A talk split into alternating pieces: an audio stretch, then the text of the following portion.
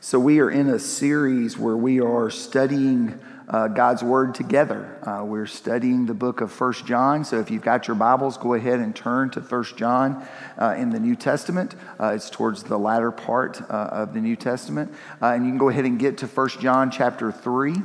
Uh, if you have not been with us, or if you've missed the last couple of weeks, or one of those last two weeks, I encourage you to go online uh, and listen because we're looking at a different chapter every week. Uh, and so if you missed chapter one, uh, I would encourage you to go online. All of our sermons are, are on available online. So uh, go and listen so you can kind of get a feel for the whole entire uh, book. We're also making available to you devotions that you can take with you. you can pick them up either up here at the altar as you leave. There's some on the table if you're going down for breakfast or to Sunday school. And then there's also some uh, on the glass table in the narthex uh, for you to pick up. It, it's a way for us to pray together. It's a way for us to kind of reflect on questions together. Uh, and, and, so it's a reminder of what we're reading and studying. So I encourage you to take advantage of that resource as we try to, to think about how do we, how do we continue to grow together. Um, so we're going to look at First John. We're going to read the portion of First John chapter 3. We're going to start in verse 10, and then we're going to make our way through to verse 24. So would you read this with me? This is how God's children and the devil's children are apparent. Everyone who doesn't practice righteousness is not from God, including the person who doesn't love a brother or sister. This is the message that you heard from the beginning love each other. Don't behave like Cain, who belonged to the evil one and murdered his brother. And why did he kill him? He killed him because his own works were evil, but the works of his brother were righteous. Don't be surprised, brothers and sisters, if the world hates you. We know that we have transferred from death to life because we love the brothers and sisters. The person who does not love remains in death. Everyone who hates a brother or sister is a murderer, and you know that murderers don't have eternal life residing in them. This is how we know love. Jesus laid down his life for us, and we ought to lay down our lives for our brothers and sisters. But if someone has material possessions and sees a brother or sister in need but refuses to help, how can the love of God dwell in a person like that? Little children, let's, let's not love with words or speech, but with action and truth. This is how we will know that we belong to the truth and reassure our hearts in God's presence. Even if our hearts condemn us, God is greater than our hearts and know all, knows all things. Dear friends, if our hearts don't condemn us, we have confidence in relation to God. We receive whatever we ask from Him because we keep His commandments and do what pleases Him.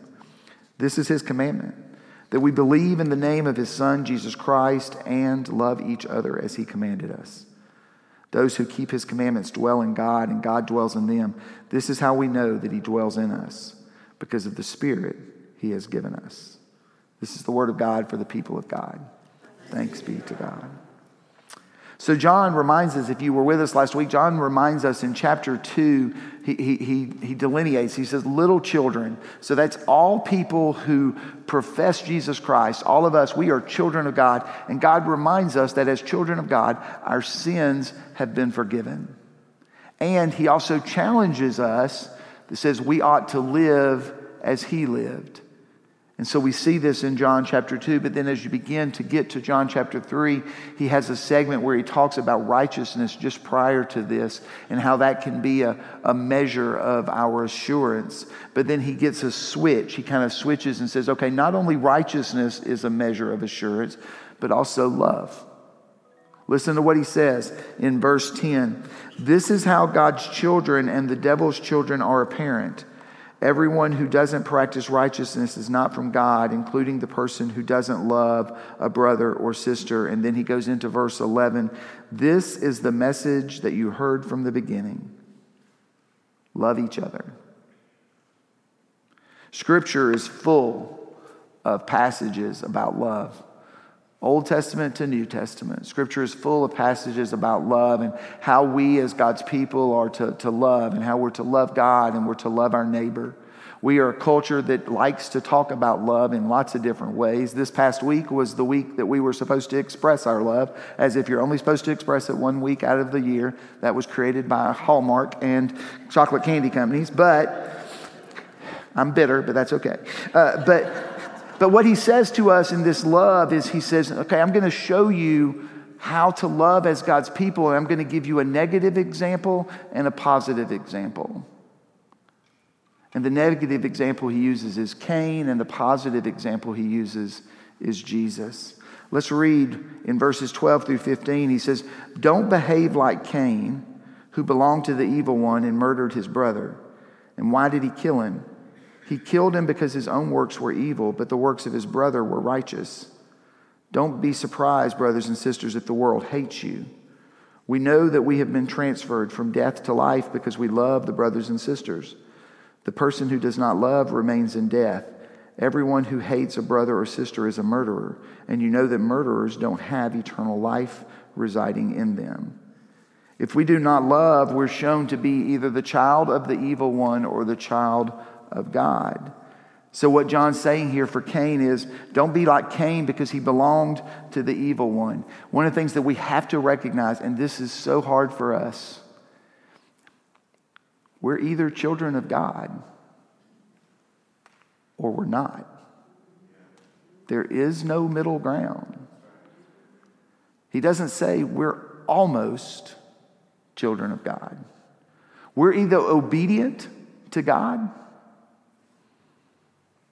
or we're not.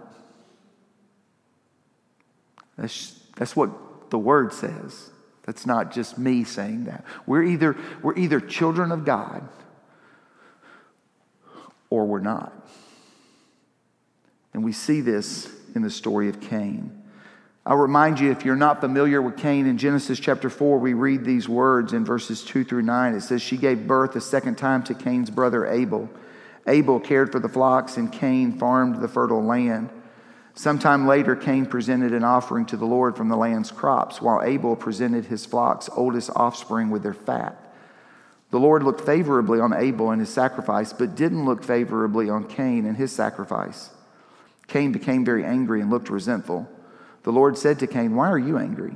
Why do you look so resentful? If you do the right thing, won't you be accepted? But if you don't do the right thing, sin will be waiting at the door ready to strike. It will entice you, but you must rule over it. Cain said to his brother Abel, Let's go out to the field. When they were in the field, Cain attacked his brother Abel and killed him. The Lord said to Cain, Where is your brother Abel? Cain said, I don't know. Am I my brother's guardian? Now, what's interesting is we're not told what the guidelines were for the offering to be acceptable, right? It doesn't tell us what made one versus the other. But what we do seem to get from this is that in the conversation between Cain and God, Cain knew what was right. God says, Why are you angry? Why, why is your head downcast? If you brought what was right, you'd be accepted too, right? And if you don't, sin's just waiting there. So Cain knew what was right, but he chose not to do it. Now, we can, we, we can beat Cain up if we want to, as far as we can say, okay, or maybe we can dismiss Cain because we stop and go, well, I would never do what Cain did. But, but let me remind you of something about Cain that we often forget. Cain was a worshiper. Read the story. He's bringing an offering to God. He, it's an act of worship for Cain. But his worship wasn't what God required. He wasn't doing it for God's praise, he was doing it so maybe he felt good. And so he moved into becoming a false worshiper. He wasn't doing it from his heart, what God wanted him to do. He was simply doing it as a duty, as an obligation. You can go read scripture. It talk, Isaiah talks about this very thing. Look at what it says in Isaiah when the prophet tells the religious people, The Lord says, Since these people turn toward me with their mouths and honor me with lip service, while their heart is distant from me, and their fear of me is just a human command that has been memorized.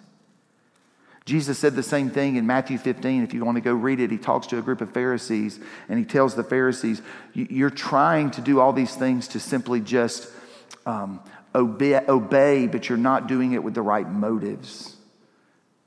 And it should challenge every single one of us. Every time we walk in this door, Am I doing it out of duty? Am I just attending church? Or am I worshiping? Am I praising God? It should be a challenge for us. Now, not only was he a false worshiper, but we can also see that his response to conviction of sin as a measure of maybe lack of faith. Because he is, he is prompted by God. And the proper response would have been to humble himself, to confess his sin, to uh, turn and go the other way, what we would think of as repentance, begin to do something different. But instead, what we see Cain do is being prompted by God about something in his life. What we see him do is he says, Hey, Abel, let's go into the field. And then he kills his brother. Rather than responding with humility, rather than responding with submission, what we see Cain do is Cain reacts out of anger. And Cain reacts out of violence. And Cain reacts out of, I'm going to get my way no matter what. And it tells us in verse 12 that Abel, because of his own actions, Abel was killed because of Cain's own actions were evil. He felt guilty. He felt mad. And rather than dealing with what that prompts in him internally, he just continued to push forward with the direction he wanted to go. We see the same thing in Jesus' death when he is crucified. Remember Pilate? And Pilate uh, examined Jesus and he, he speaks about the, uh, the motives of those who are calling for Jesus to be killed. Look at what it says in Mark 15. Pilate answered them, Do you want me to release to you the king of the Jews? He knew that the chief priest had handed him over because of jealousy. But the chief priests stirred up the crowd to have him release Barabbas to them instead. Pilate replied, Then what do you want me to do with the one you call king of the Jews? They shouted back, Crucify him. Just as John talks about in verse 15 in this passage, those people standing around Jesus had murder in their hearts. Their motives were self motivating. And then, contrary to, to Cain, John in 14, verse 14, he tells us that, that we can have an assurance of our faith by how we love our brothers. And he uses Jesus as his example. Look at what it says in verses 16 and 17. This is how we know love. Jesus laid down his life for us and we ought to lay down our lives for our brothers and sisters. But if someone has material possessions and sees a brother or sister in need but refuses to help, how can the love of, God dwell in a person like that? So, verse 12 tells us how we should not love like Cain, but then we get to how we should love, which is like Jesus. And Jesus' example is one who lays down his life for other people. So, what we see is the biblical concept of love. The major part of the definition is that we're supposed to put love of others before ourselves. We're supposed to make love sacrificial. It's what, it's what makes it special, is when we focus on other people rather than ourselves, when we give to other people rather than ourselves. If we're children of God, we're supposed to we're supposed to act differently than what the world is. And the world tells us, y'all know this, the world tells us that we are supposed to self preserve. We're supposed to make it about ourselves. We're supposed to be self reliant. We're supposed to be strong. We're supposed to stand up on our own. And God says, love other people. Make it about other people rather than about yourself. Let me tell you, that's what makes the church so powerful. When the world is able to see a group of people who love for no other reason than to just love other people, it's what makes it so incredible. John, as I said earlier when we were discussing John chapter 17, Jesus prays and he wants his followers, and I would say that is an extension to, to them as to us. He wants his, father, his followers to love each other the way that he loves his Father and that the Father loves him. So he prays that we, the church, will be humble, that we, the church, will, will submit ourselves, that we, the church, will be unified in one purpose, and that is to love other people. Because what he knew this was in the process, we would be transformed and we would transform the world around us. Let me tell you something.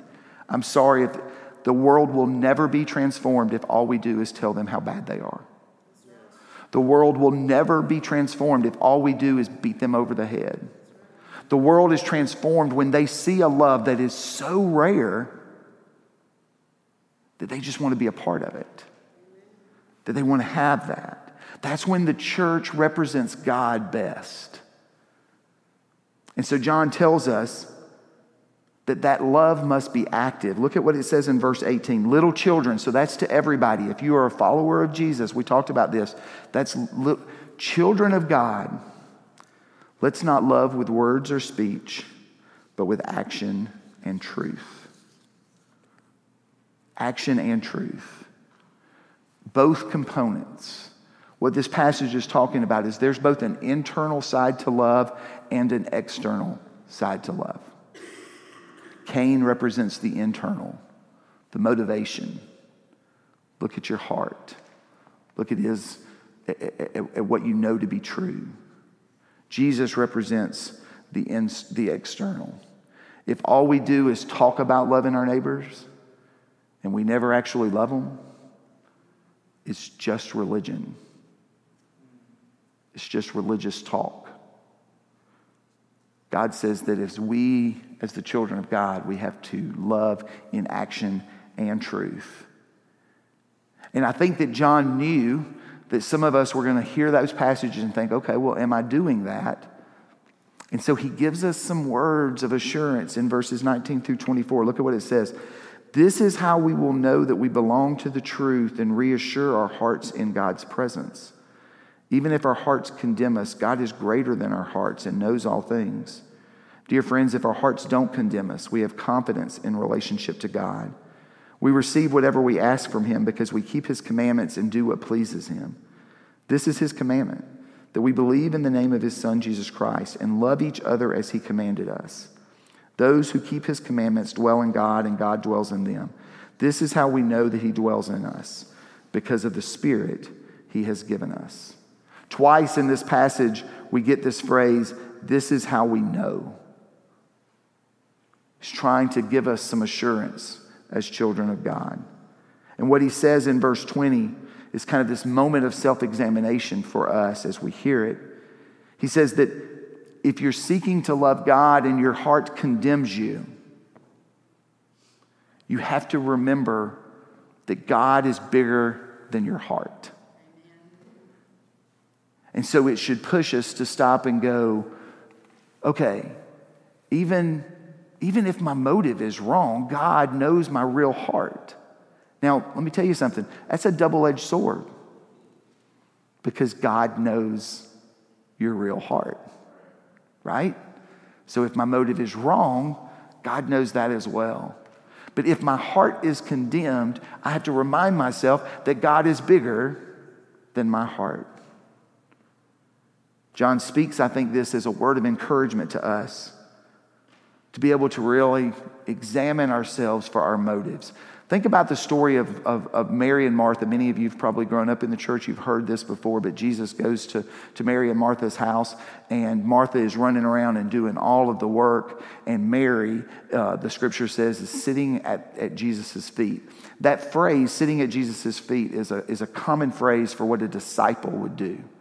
And so, Mary, I mean, Martha is looking at Mary just sitting over there. She's looking at her being lazy. And she's like to Jesus, Hey, can you not tell her to get up and do something?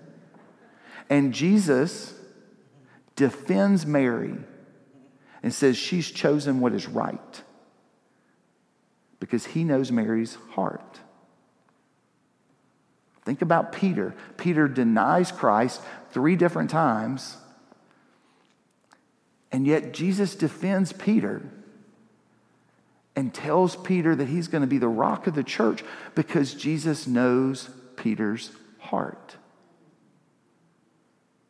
Examine yourself. Allow the Holy Spirit to move in us. And then we come to verse 21. And he says that when you love others in action and truth, if your heart doesn't condemn you, then be confident. What I would tell you is this is that part of if you're doing what is right in the eyes of God, you're going to have peace. You're going to you're going to know that you're going in the direction that God wants you to go. It, this, this has the ability to change your world if you'll let it. That you can have the peace of God if you know that you're doing what God wants you to do. I kind of equate it to um, driving. And you may relate to this or not, but I, I drive sometimes and all of a sudden a policeman gets behind me. And Lydia or Claire will one say, There's a policeman behind you. And I'm like, I don't care. I'm not doing anything wrong. I, have a very good peace because I'm not speeding, I'm not doing anything wrong. The same is true when we're being obedient to God, when we're living in God's will, when we're living righteous the way that God desires for us to live, it brings you peace. All of the guilt, all of the worry, all of the anxiety that we sometimes have can be taken away if we would live and live the way that God tells us to live. In verse 22, the scripture gives us more promises. It says, When you love in action and truth, that our prayers are answered, that we can ask, and says that we will receive anything we ask. How can he make a statement like that? We've talked about this before. If we can live accordance to God's will rather than our own will, says that if we can pray in accordance to God's will, that we can have anything that we want. We can have anything that we ask for because we're praying in God's will, right? I told you last week when you begin to use the scriptures to be able to pray and you use those as, as your templates for prayer, you can believe that God will answer your prayer because you're praying in accordance to His will. But what will it require you to do? Lay down your will. But that's God's definition of love to lay our lives down. And then finally, in verse 24, he gives us another promise. If we will love in action and truth, he said that we can know that God lives in us by the evidence of the Holy Spirit within us. If the Holy Spirit is prompting you, even if you're struggling, the scriptures tell us that the Holy Spirit is a deposit of a guarantee. As I struggle in my faith, as the Holy Spirit moves and works in me, it is a reminder of the assurance that I have through Jesus Christ. As you begin to think about spiritual things, folks, that's not natural. When you begin to think about spiritual things, that's the Holy Spirit moving and prompting you. We need to look for the Holy Spirit to convict us. Let me tell you, if you sit in church, if you sit in church for a whole year and you're not convicted of anything you do wrong, we need to, to go back and review our relationship because the gospel of Jesus Christ is convicting. The gospel of Jesus Christ should convict us as we look and examine it. If you look at your life and you don't see the fruit of the Holy Spirit, it needs to challenge you in your relationship because I should be growing in patience and kindness and goodness and gentleness and self control, right? And so should you.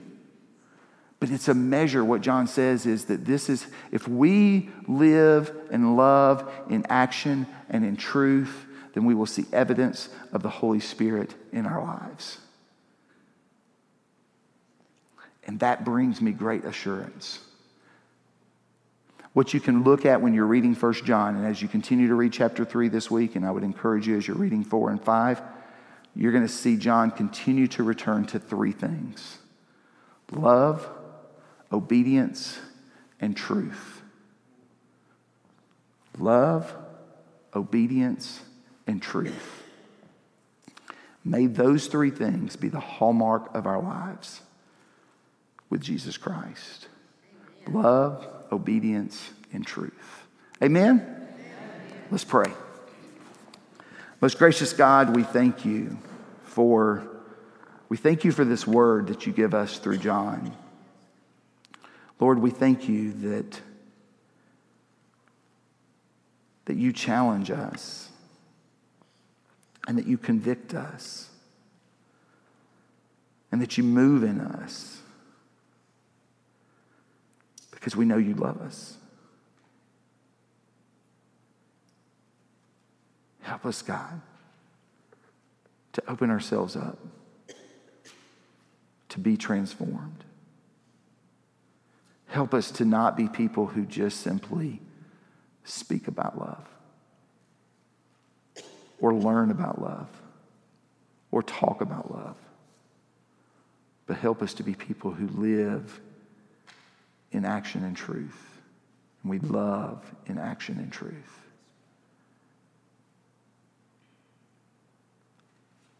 Allow us to allow your Holy Spirit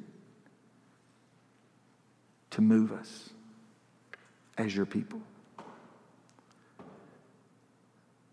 We give you praise and we give you glory. It's in Jesus' name we pray. Amen.